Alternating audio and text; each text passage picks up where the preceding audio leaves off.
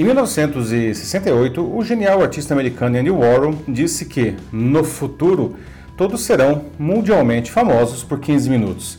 Ele não poderia antecipar o fenômeno das redes sociais, que 35 anos depois viabilizariam, pelo menos em tese, a sua visão. Afinal, com elas, uma publicação de qualquer pessoa pode potencialmente ganhar visibilidade internacional, mas esse indivíduo provavelmente voltará depois ao anonimato com a mesma velocidade que dele saiu.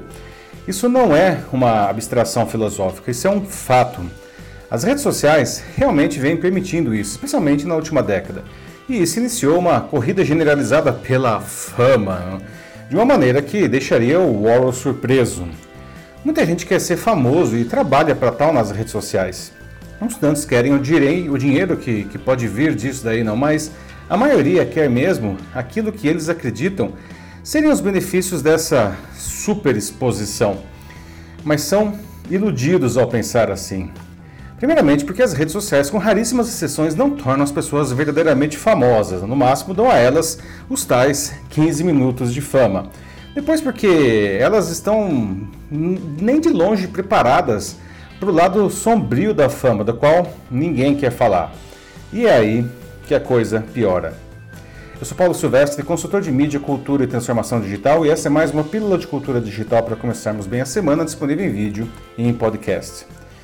Posso usar o meu próprio exemplo para ilustrar o caso. Escrever no Estadão e ser LinkedIn Top Voice com mais de 750 mil seguidores nessa rede me dá uma ótima visibilidade a minhas ideias. Toco a vida de muitas pessoas e espero, pelo menos, em alguns casos, inspirá-las né, e compartilhar um pouco do que eu sei. Eventualmente sou reconhecido em eventos, em aulas, em raras ocasiões na rua, mas isso não me faz famoso, não. Famosos são, por exemplo, sei lá, o William Bonner, o Fausto Silva, o Mário Sérgio Cortella, o Caetano Veloso. Não? Esses são reconhecidos em qualquer lugar que estiverem a qualquer hora. Caetano chegou até a virar notícia em 2011 ao estacionar seu carro no Leblon, numa pérola do antijornalismo que rendeu muitas piadas, mas que demonstra a perseguição que alguém verdadeiramente famoso sofre. Há também o caso da barba do William Bonner, que sacudiu as redes sociais após sua volta de férias, agora na segunda-feira passada. Né? Afinal, qual é o real interesse desses dois casos? Né? Nenhum. Mas a quem se refere, interessa. Muitos daqueles que querem ser famosos buscam desesperadamente ser amados para compensar carências pré-existentes. Sem dúvida, alguém famoso tem a possibilidade de conhecer uma quantidade enorme de pessoas e algumas delas podem se tornar verdadeiros amigos e, quem sabe, algo mais. Mas é preciso ter consciência que será necessário beijar muitos, muitos sapos até encontrar o príncipe. Aqueles que esperam ganhar dinheiro, muito dinheiro. Ser famoso pode de fato ajudar nisso. Mas, mesmo para famosos, o dinheiro só vem com trabalho. Muitos bons negócios podem surgir disso, mas não se deve achar que o dinheiro simplesmente cairá do céu. Não? É possível se tornar um rosto de ações importantes para a sociedade. Isso pode ser particularmente gratificante quando a iniciativa está em linha com as suas próprias crenças, emprestando a sua imagem para melhorar a vida de quem precisa. Por outro lado, tem gente que quer ser famosa para ganhar presentes e furar filas. Não? E eu, particularmente, acho isso muito ruim. Mas para esse pessoal, essa é a melhor coisa de ser famoso. As pessoas adoram falar do lado bom dessa vida, mas infelizmente nem tudo são flores nisso. Quem quiser trilhar esse caminho precisa lidar com alguns aspectos bem sombrios. Por exemplo, é preciso estar preparado emocionalmente e às vezes com medidas práticas para enfrentar todo tipo de insultos e ameaças, até mesmo contra a sua vida, as de seus familiares e as de seus amigos. Na imensa maioria dos casos, elas são inócuas, não vinda de haters e de outros tipos de desocupados aí que simplesmente não gostam de você. Mas com o aumento da polarização política e da irracional intolerância, essas ameaças nem sempre podem ser simplesmente ignoradas. Por outro lado, muitas pessoas acham que são amigas de infância do famoso, não? Isso nem seria um problema se algumas delas não exigissem um comportamento recíproco e atenção, que obviamente é inviável. Não? Diante da negação disso, elas podem cair no grupo anterior dos haters, não?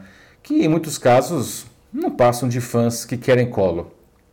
Outro fator com o qual também se deve lidar, e muito, é a quantidade de pessoas, a maioria desconhecidas, que lhe pedem todo tipo de favor. E eu não me refiro a autógrafos, mas sim de emprego, dinheiro e até alguns pedidos de ajuda bem esquisitos ou questionáveis. Não? E naturalmente, também não é possível atender isso, né? especialmente quando os pedidos se avolumam. Não?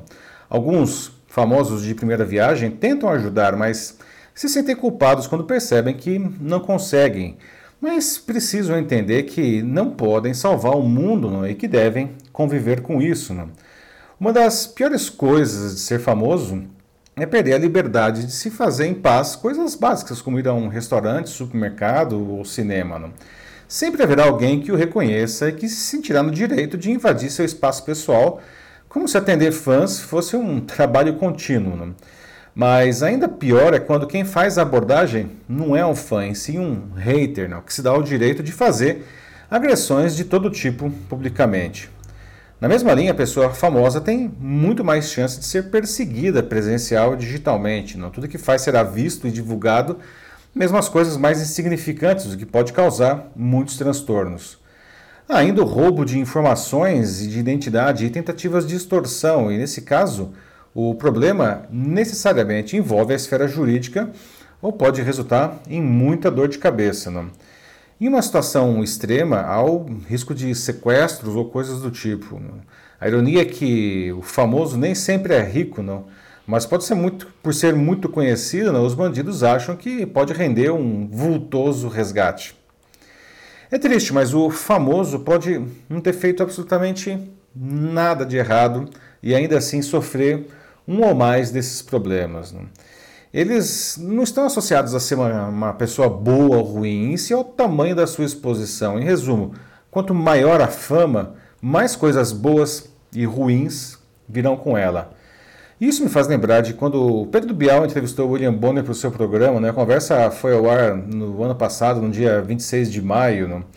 E em determinado momento, o editor-chefe do Jornal Nacional explicou como tem dificuldade de ir até uma padaria, né? não pelo assédio dos fãs, mas pela hostilidade de haters. Né? Morador do Rio de Janeiro, ele teve que viajar de carro todos os finais de semana para ver o pai doente em São Paulo porque não conseguia mais pegar um avião. O mais triste é saber que, que isso se deve à sistemática campanha do governo federal para inflamar a população contra jornalistas. E ele é o jornalista mais famoso do país. Pouquíssimas pessoas têm o preparo e o apoio de Bonner para lidar com alguma exposição que as redes sociais lhes dão. Às vezes, sequer recebem algo do lado bom da história. Isso explica, pelo menos em parte, porque de vez em quando a gente vê casos de influenciadores digitais cometendo suicídio por aí. Curtidas não pagam boletos e seguidores não fazem ninguém famoso. Ter 5 mil ou 50 mil fãs Faz tanta diferença assim? Fazer dancinhas no TikTok ou tirar fotos insinuantes no Instagram pode dar isso a qualquer um, não? mas o que, que há de realidade nessa exposição? Essa fama provavelmente é ilusória. Se o que se procura é dinheiro, melhor que ter seguidores é fazer verdadeiramente um bom trabalho.